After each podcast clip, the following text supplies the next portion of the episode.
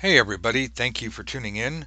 Um, today we have three short questions from Lilianne on dowsing, reading for herself, and then pre spreads. We spent the most time on pre spreads. Uh, by the way, this is the easiest way to learn the tarot ever. I am Dusty White, uh, blah, blah, blah. Thank you for being here. If you have any questions at the end, please post them or email me, me at dustywhite.net. Let's jump right into this. Thanks for being here. Okay, so I've got three questions here, and I'm going to kind of take them out of order because I can uh, answer these very quickly.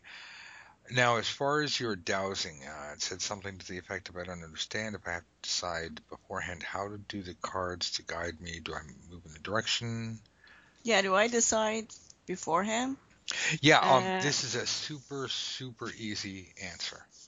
Um, in our dowsing week of the course, yeah. I have four hours of video instruction and an hour or two of audio instruction. Um, go back and watch that. It'll explain okay. everything you need about direction and a lot of this. If you ever need to use directions on the cards, I put it in the white book, basically astrologically, since uh, the elements have been woven into the tarot and the elements come from astrology. That means the tarot is heavily reliant on astrology. Yeah yeah. more than anything else. So I used the astrological uh, directions. So that's a base uh, there. But generally speaking, um, the quick and dirty answer is you'll use standard dowsing techniques, but instead of using a witching stick or dowsing rods or a pendulum, you will be using your cards. Uh, you get more information, but there's an art to it, and it takes some practice to get used to it. Um, and this super advanced stuff like dowsing and manifestation and distant past or uh, was it uh, distant location, your remote. Mm-hmm. These are all different disciplines, and even though they're all using the tarot cards, it just seems that some people gravitate more to some techniques than others. So you might find that you're really good at dowsing to the point where you can work with salvage companies that go out and hunt for like buried treasure and stuff. Or yeah. or um um there's a couple of people that make a lot of money doing dowsing for oil. You know, they work with oil wells or um or yes water. Yes. Yeah, and I, I saw someone on the internet. Uh, and, and again, out in England who does who does a lot of that thing. If uh if they're good, look at it this way: the amount of money that um, an oil company can save by just adding the information that Dowser gives to their yeah. engineer's assessment. You know, it's like, oh, okay, fine, we'll do this as a priority. Well, you know, every time they got to sink a well, that's it's hundreds of thousands of dollars. It's crazy yeah. expensive. Yeah, so, I know my my brother-in-law owns his own company.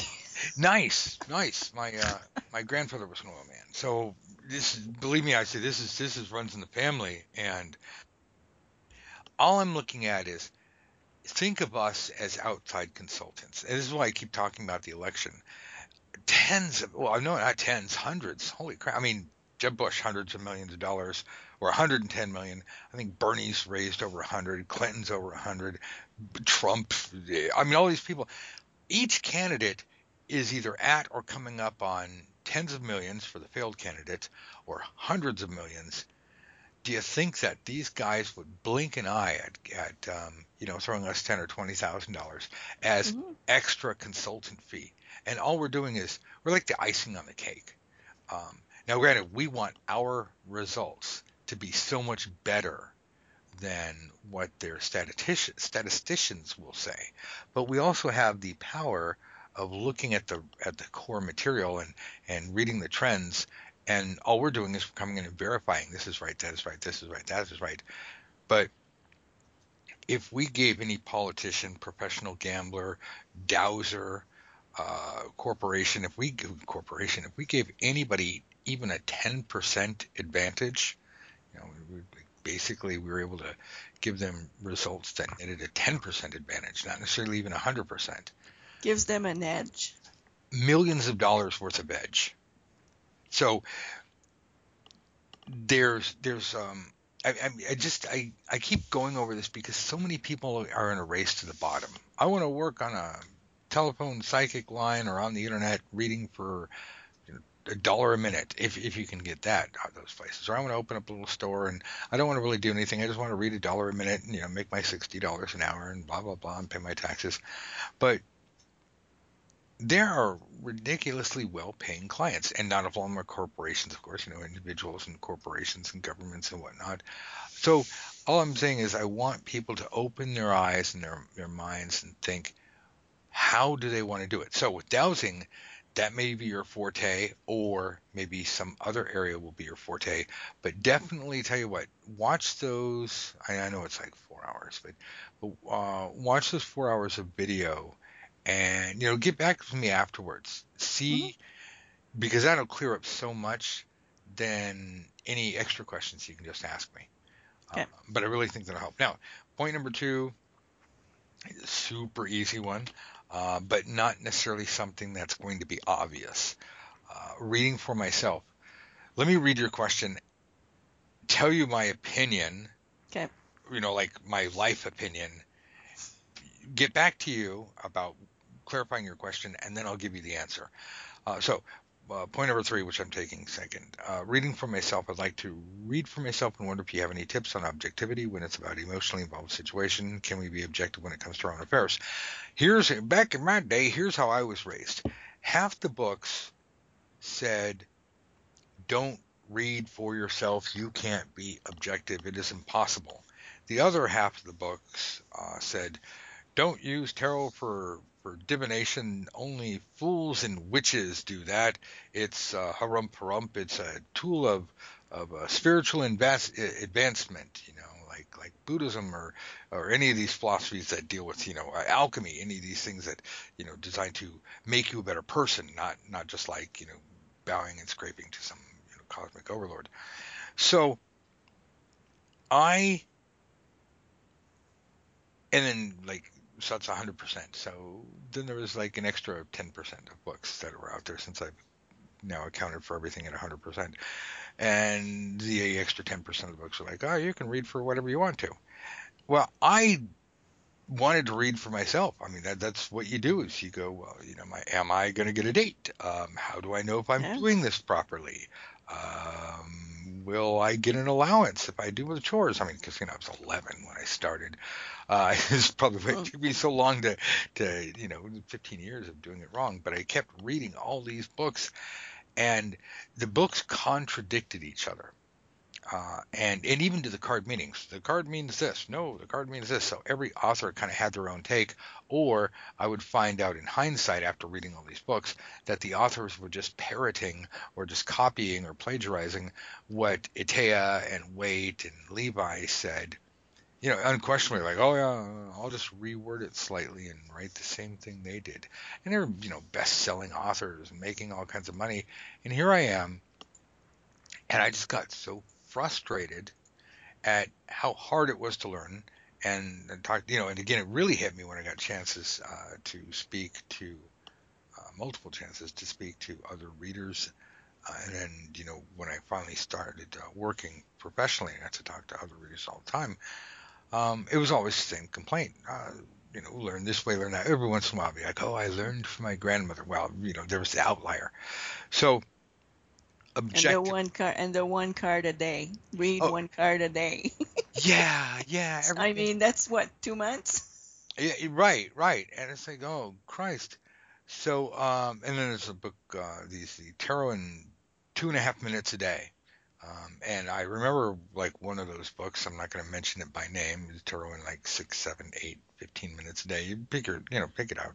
I mean, pick your favorite time period but I but I saw it. I was working at the Eye of the Cat. The author walked in. I snatched it up. I liked the title. I said, "Can I have this?" And he's like, "No, this is for the uh, uh, store owner." I was like, "Fine. Um, can I buy a copy from you?" And he's like, "No." Uh, but I flipped through it anyway. And later on, when the uh, book finally came out, I was like, "Oh, yay!" I read it, was a piece of crap. There's no there's no 10 minutes tarot lesson You know, because what we're doing is the impossible. What we're doing is predicting the future, finding things we cannot, other people, other people cannot find out through other means. Uh, we're verifying stuff out of the past. Even massage school took me like eight months. Um, you know, and, and, no offense against massage school, but other than you know basic biology and stuff and learning how to wiggle your fingers, this is this is heavy duty stuff. This is um, you know, this is some real power. So, can we read for ourselves objectively? Before I answer that question, did I? Would you like to clarify it at all? Um. Well, the thing is, is I find that if I usually, if I want to read into, if I want to re- make a reading, it's often, it's usually something that I'm that's going on, and that I'd like more, and I want more insight. And but the thing is, is, you have some emotional attachment to. Right, and it, the thing is, is I'm always worried that I'm reading something into it that's not there, or that I'm it's just confusing.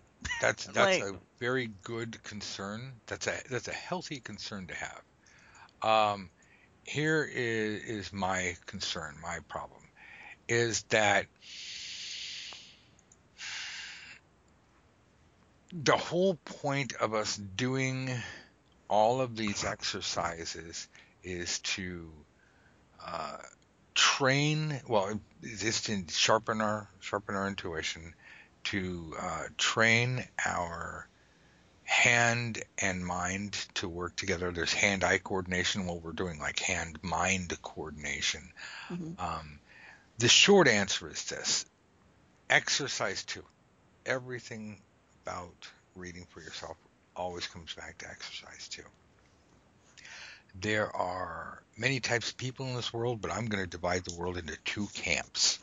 This is just for simplicity. Mm-hmm. People who um, have trouble reading for other people, and then there's people who have trouble reading for themselves. People who have trouble reading for other people do not like to tell people bad news. They don't want to be a doom and they they literally call um, because they think it's cool to do this. They call um, readers, doom and gloom readers, because they might, you know, possibly say something that's unpleasant. Uh, they they want to um, they want every reading they do to come out positive and happy. Uh, and the problem with reading for other people is twofold. It's not just being afraid to tell somebody bad news, but it's going absolutely apeshit when the lover's card comes up or the three of cups or the nine of cups, you know, the wish card or the ten of coins, if we do not train ourselves to lose our emotional bias, um, we will be influenced by these cards. We're like, oh my God, look, this great, happy, wonderful thing is going to come. I'm happy when my client has a good outcome, but I want to be happy after the spread.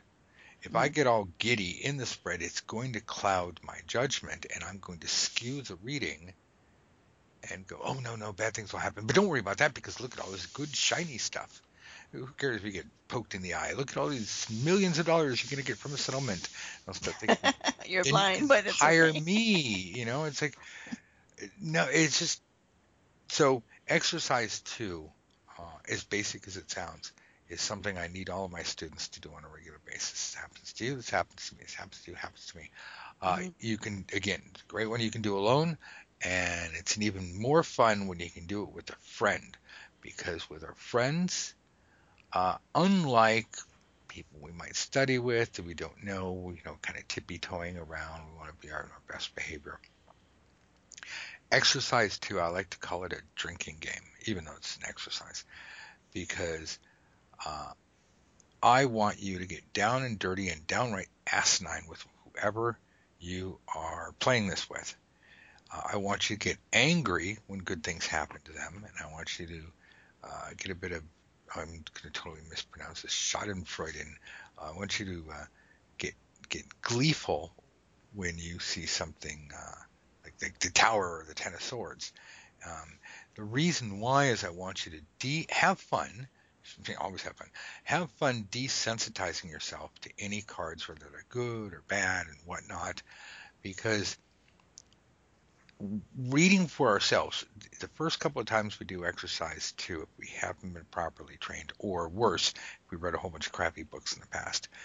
Uh, the first time we do exercise two, couple first couple of times, when that death card comes up, this happens to me: death, the tower, the devil, the ten of swords, nine of swords, the three of swords. Um, somewhere in our subconscious mind, there's going to be some revulsion. To oh no, no, that doesn't really happen to me, or or I have to find a way to justify that this card happens, but I can somehow spin it in a positive direction.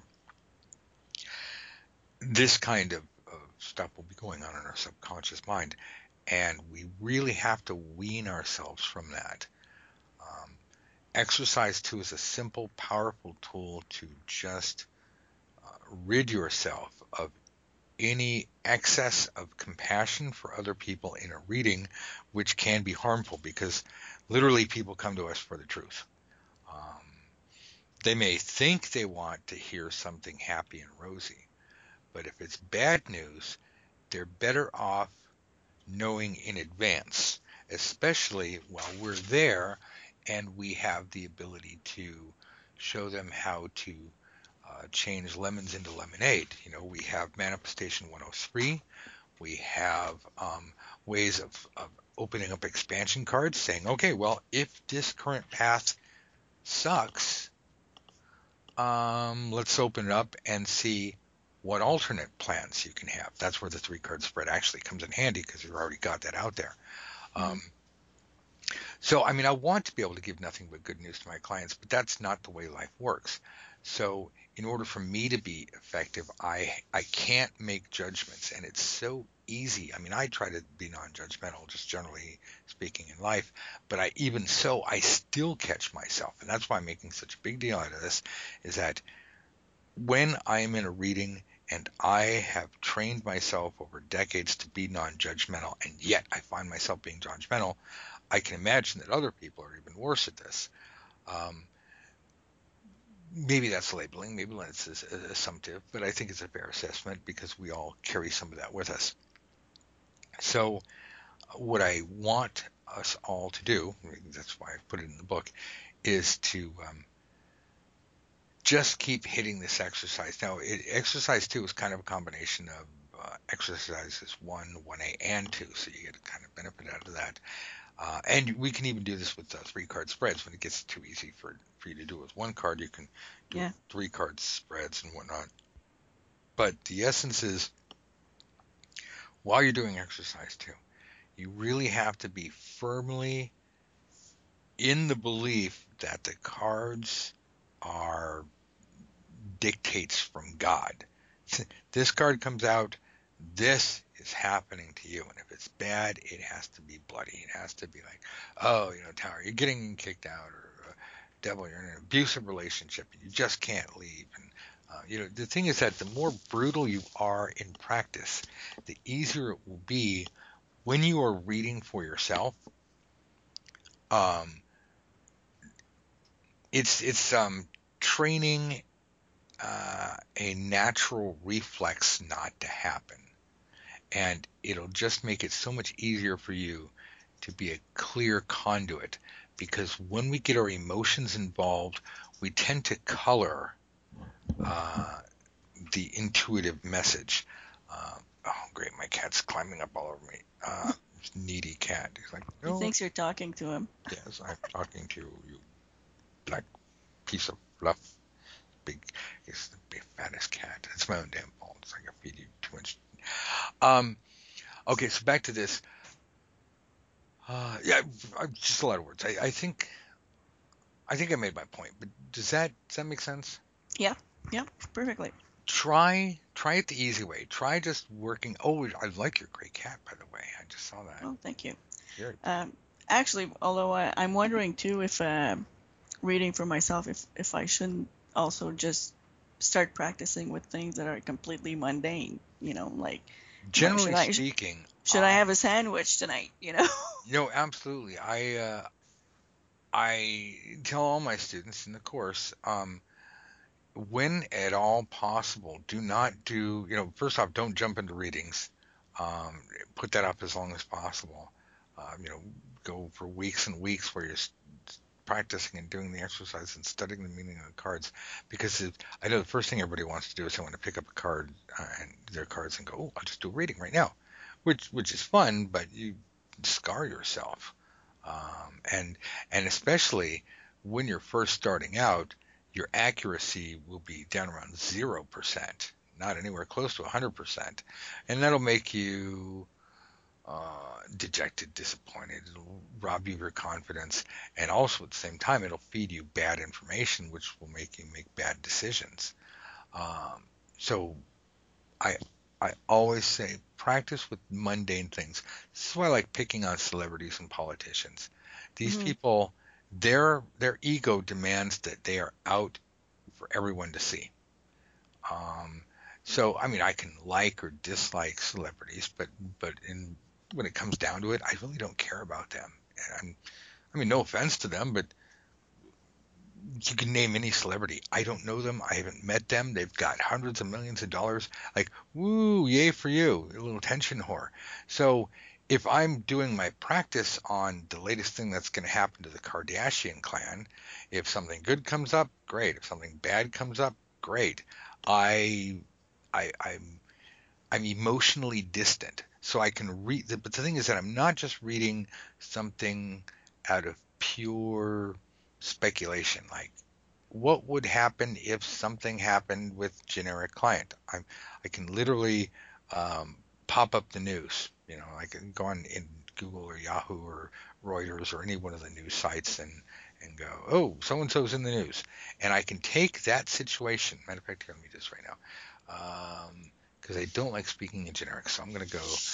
I just go news. Google Google Google.com because it's an aggregator. I don't particularly endorse it. Uh, okay, I'll go down to entertainment because uh, you know that's, that's, another thing. Is entertainment generally isn't like the, the horrible bloody news. Okay, here we go. Beyonce tangling with Beyonce gets you nowhere, so why would even try at this point? Uh, oh, apparently, if you if you go up against Beyonce, you're going to lose because she's pretty and hot and rich and popular. I, am just guessing by here. Okay. Mm-hmm. All right. So if that's the case, um, I can objectively read on Beyonce and I can throw out, yeah, you know what? I don't like you, Beyonce. I'm going to go against you. So I can actually preload a scenario since I'm just reading the headline here and saying, oh, I will do it. And then I can throw a few cards as if I am antagonistic. And this happens to me, this happens to you. Um, I've got another one. Caitlyn and Jenner kiss. Okay, great. I don't know what that's supposed to mean, but fine.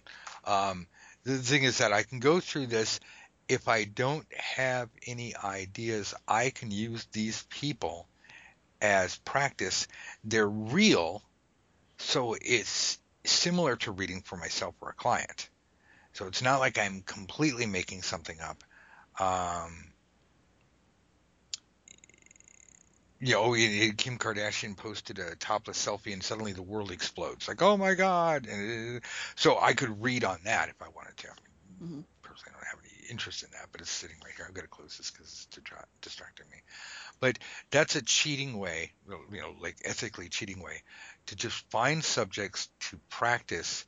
And then if you want to incorporate yourself into it, you know, so that you can get the benefit of practicing reading for yourself, you can put yourself in a real life situation that has nothing to do with you.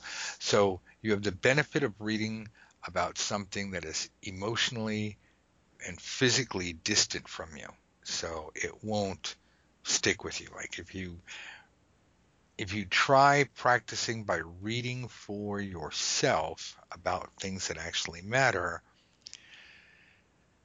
the answers you get are going to stick with you, even though the whole point of practice is just to practice, not to get actual answers. And it's really tempting for people to cheat uh, when they read the tarot and go, or when they're practicing and go, well, I know I'm just practicing, but I'll just ask for myself. And then a devil card comes up or something like, oh, eh, you know, something, or let's say a really positive card comes up that makes them believe, you know, oh yeah, it's just as I thought.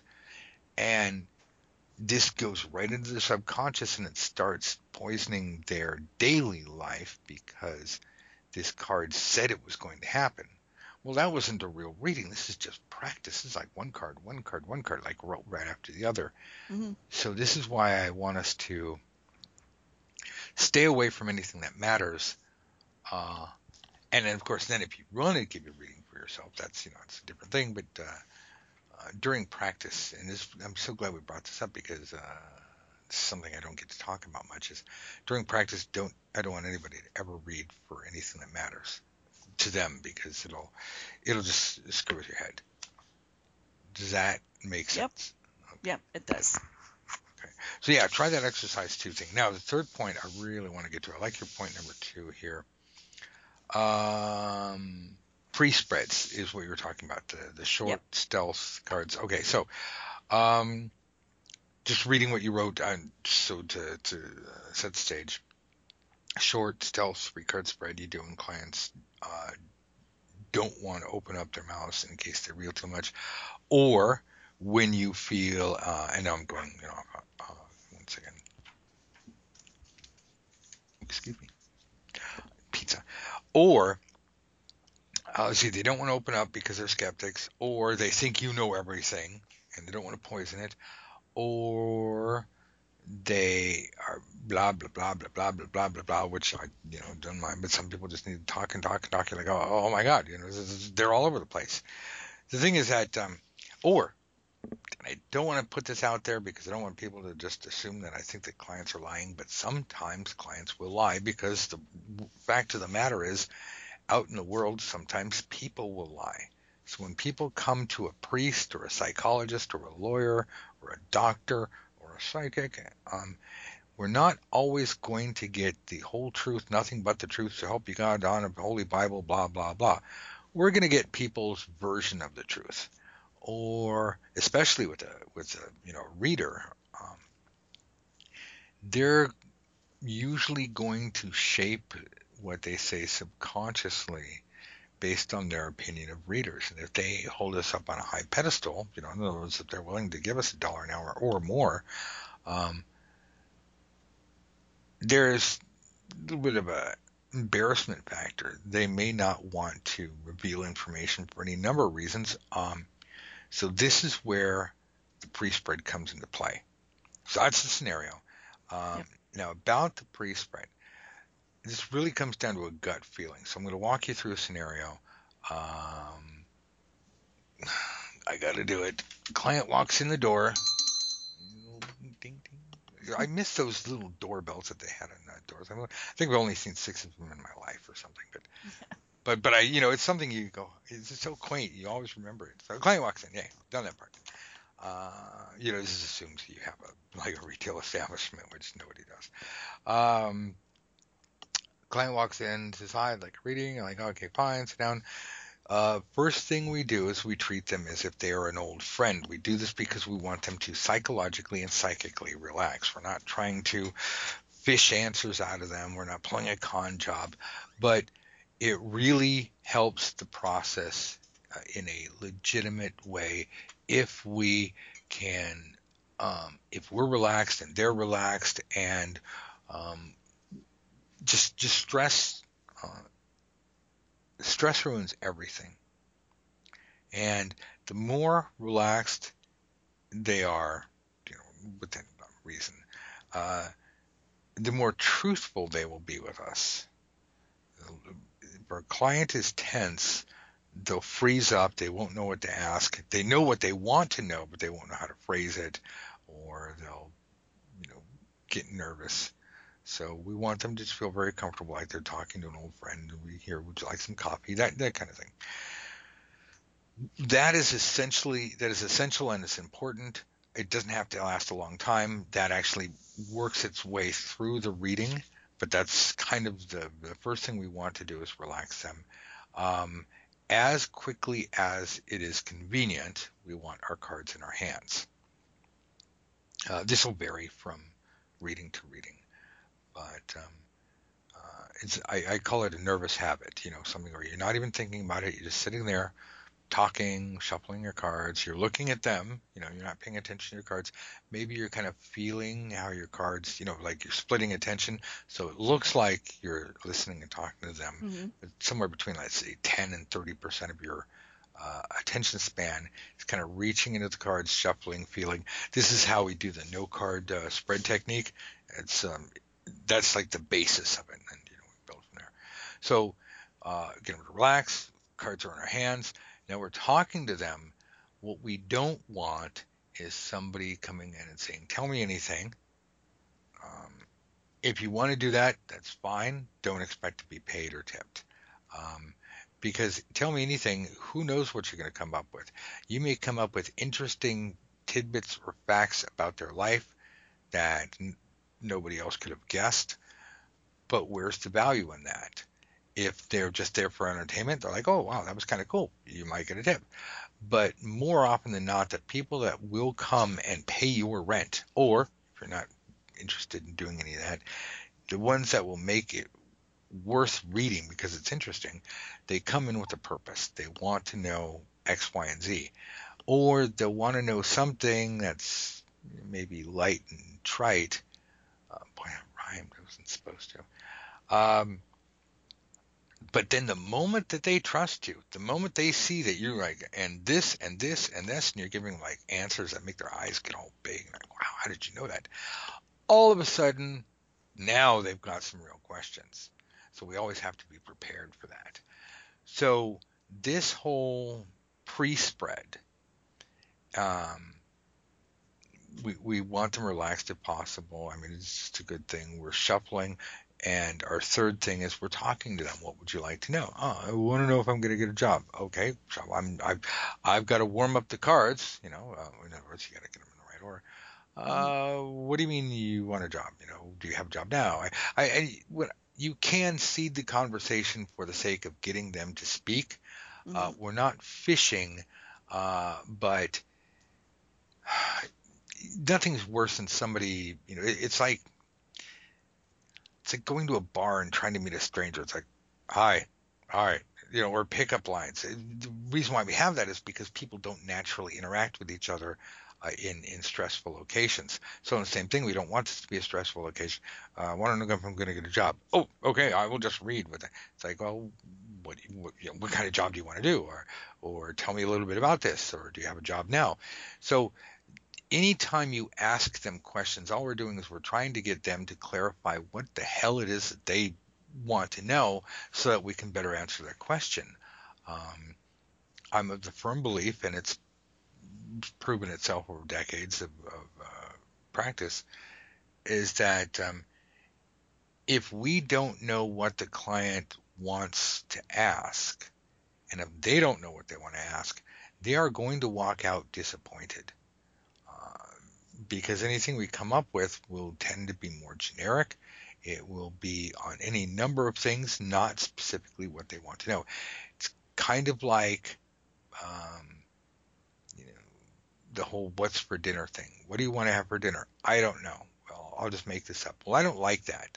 Mm-hmm. Yes, you could have told me spaghetti, chicken, tacos, burritos. I mean, I don't. I could list a whole bunch of things. But give me some idea of what you want so that we can get something in that area.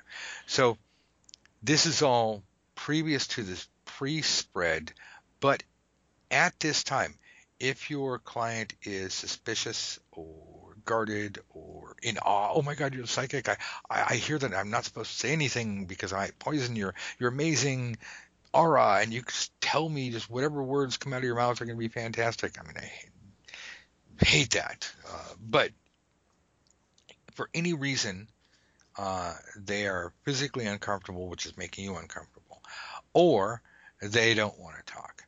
Um, this is, or or again, being uh, uh, evasive. This is where, let's say, for the first couple of minutes, you just get a feeling that there's a wall between you, there's just nothing going on this is where a pre-spread comes through, and a pre-spread is just like a one, two, or three card spread. I generally like the idea of a formal three card spread. It's nice and simple and straightforward. That we cast before we do a big Celtic cross or, or roundabout or any of the other large spreads. Um, another reason why we might cast this spread is they ask a question, um, but we have doubts about this. You know, Big Tony, the mafia boss, comes in. I'm not saying that Tony would be a mafia boss or anybody mm-hmm. but, but let's hypothetically, it's a Simpsons. Yep. So this guy, Big Tony, right? So he comes in and he says, "Hey, I hear you. Uh, I hear you read cards. Read my cards." Like, oh, holy crap! You know, if if there's some nefarious, shady activity or anything, you might want to do a spread before you go commit to doing a big spread to see what's going on uh, behind the question so a pre-spread is just um, essentially a again one, two, three cards. You don't have to, but I'm going to say for simplicity, a three-card spread where you give it the full attention that you would a regular spread, but all you're doing is you're encapsulating this question and everything. The entire reading comes down to a short little spread. Your entire focus. You know, we, we actually forget that we're going to be doing a big spread in a moment. We just focus on our client. Uh, every, everything you've learned in class, uh, we, we, we, shuffle, we wait for the ding, um, we clarify what it is we're going to ask, we shove that energy into the cards, we relax and open up the back of our heads, you know, because it's kind of a metaphor for like where the intuition is coming from.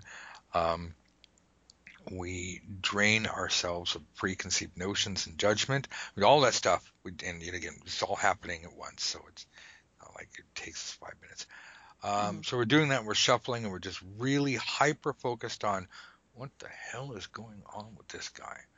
Um, and, and really, that's a good question. What the hell is going on with this guy?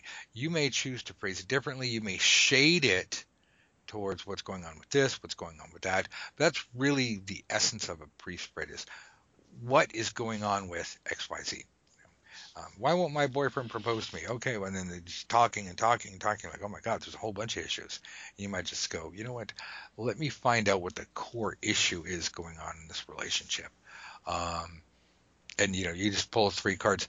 The whole reason why we're doing this pre-spread is before we go into our big monster spread that's going to spill the beans on everything. And uh, again, I like the big monster spreads because it's like you're the CEO and there's all these different departments that are answering, you know.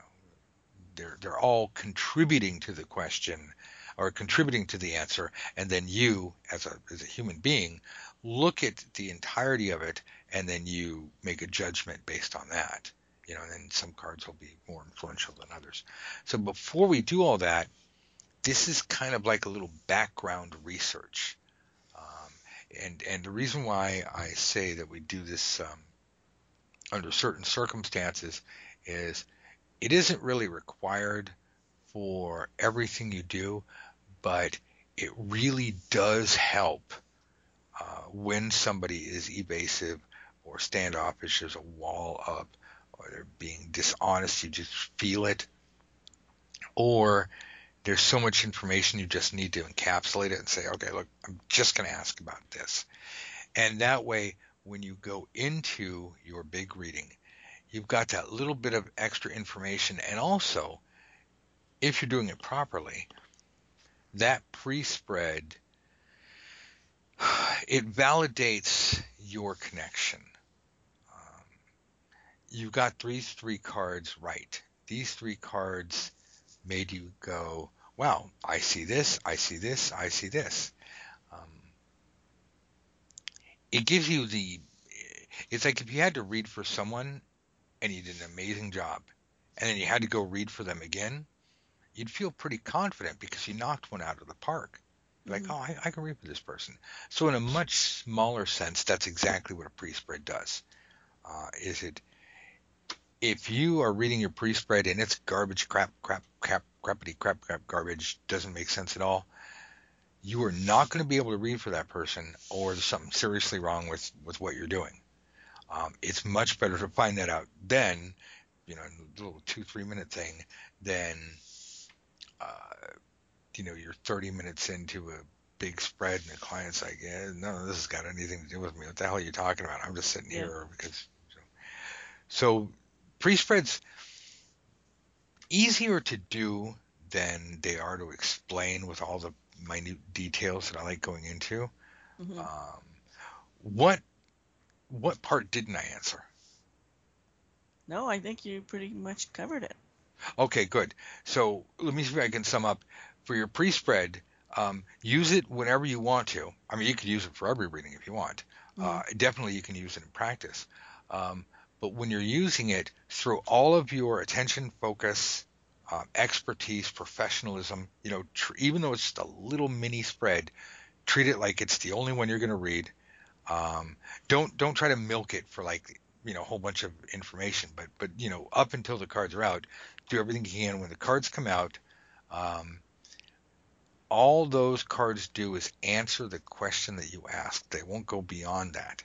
Um, the beautiful, and then of course you carry that information over. Now that you've done your pre-spread and you're like, oh, okay, and you really feel in it, you shuffle that extra information into the cards as well as the question, you know, that you're formulating and you're going to ask. Um, but you will know that you've done a good pre-spread if the the big spread that you cast, the moment the cards are all out on the table, you should see the same themes, the same. You should see you should see an overlap of information.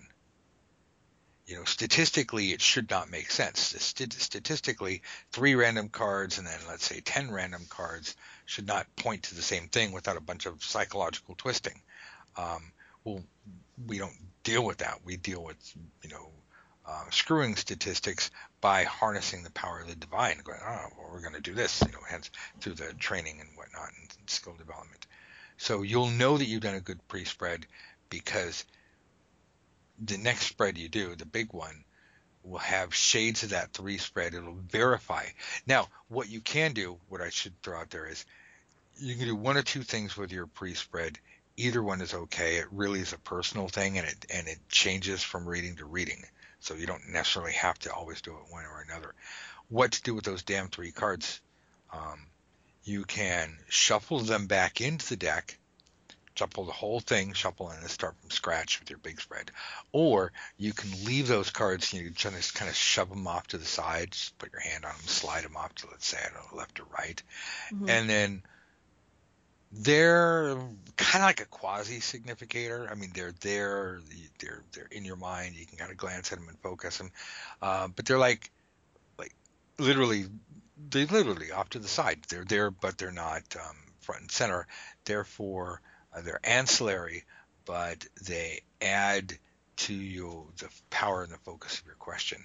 So whether you keep three cards or slide them off and keep them out because you still have what uh, 75 cards left in your deck, that's a personal choice. Either one is okay, but um, there's no hard fast rules about that. Okay. And I just have a question. With those Please. three cards, would you um, would you discuss them with the the client? Oh, absolutely. I totally blew this. I forgot. And and again, somewhere in our course, we did cover pre-spreads, uh, so there'll be more information there. But and I remember this now because uh, I remember in that course I uh, uh I did mention that. Um, here's here's how you do with with a um, a pre-spread. Treat it as if it's the only spread you have, and but but internally, what you're doing is you're you're going balls out. You're going with complete confidence, going, here's what the cards say, one, two, three, and here's what I'm seeing. And again, you don't try to strip mine them for information, but you take what's obvious, tell it to the client's client with conviction, with purpose, with confidence, watch their reaction, don't tailor what you're going to say to whether they're going to like it or approve. Say it as if it is words on high from God because you want them to say, Yes, this is amazing. How did you do this? I want more information, but or or right, tell me something I don't already know, which is you know generally which tells you something as well. yes, right. Ideally, a pre-spread really should tell you something that they already know. It shouldn't answer their question for you. However, sometimes a pre-spread will answer the question. You're like, well, wait, I, I didn't even do the spread yet. They're like, well, you already told me stuff. And in that case, you just got to throw up your hands and go, okay, 50 bucks. Um, or, or whatever. But no, that's a very good point. Is you want to discuss this with your client. What I want you to do is avoid leading the witness by going, "Is this right?" Mm-hmm. I, I mean, I do like to ask people. I like to say, "Look, you know, tell me when I'm wrong," you know, or or um, I'll, I'll, say a few things. and Say, "Does this make any sense?" Um, so I, I don't mind you doing that, but I'd rather you speak with conviction at the risk of them telling that you suck versus going in there mealy mouth because if we go in there with lack of conviction, they'll start telling us things and then subconsciously we'll start sh- shaping that spread to match what they're saying. And that's a cardinal sin. Um, so yes, you definitely say, and, and here's a great way to do it so that you, you know, spare your own ego. This is what I'm seeing in the cards, or you know, I'm sorry, I should said, here's some phrasing that you can use. This is what I'm seeing in the cards, or it looks like, or the cards are telling me. By phrasing it that way, you can go in and and you know be very dictatorial. This is happening. This is happening. This is happening, but you're cushioning it a bit by blaming the cards. And again, this isn't a trick. It's just a way to give yourself a little bit of that extra confidence so that if they say, well, I don't see that, yeah, you know what? It's quite possible. It's not impossible at all that uh, we might deal a spread and that spread is wrong. Um, it's easier psychologically for us to go, well, well, I kind of screwed that up. Let me see what I did wrong, rather than coming from the approach that the words coming out of your mouth are coming from your soul and therefore if they're not correct that there's something inherently wrong with you and this is this is a tough thing to do with reading at the beginning because it we really want to believe that these words coming out of our mouth are are um, are you know direct from from the gods and that uh, everything we say is fantastic. And so the moment somebody disagrees with us it's almost like they're attacking us. Um, this is why a lot of readers are, are very formulaic and they, they just like shut up. I'm just going to do this here. And and uh, you know this is happening this is happening this is happening. And they don't really let their clients interact much and they bowl over their clients. I don't i don't like that. I prefer the interactive stuff because mm-hmm. our job is to, when they walk out, uh, you mentioned, I'm not really going to cover this, but you mentioned something about reading for a friend. Yeah.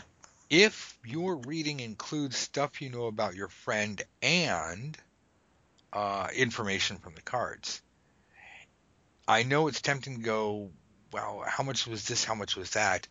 But I'd like you to think about it this way.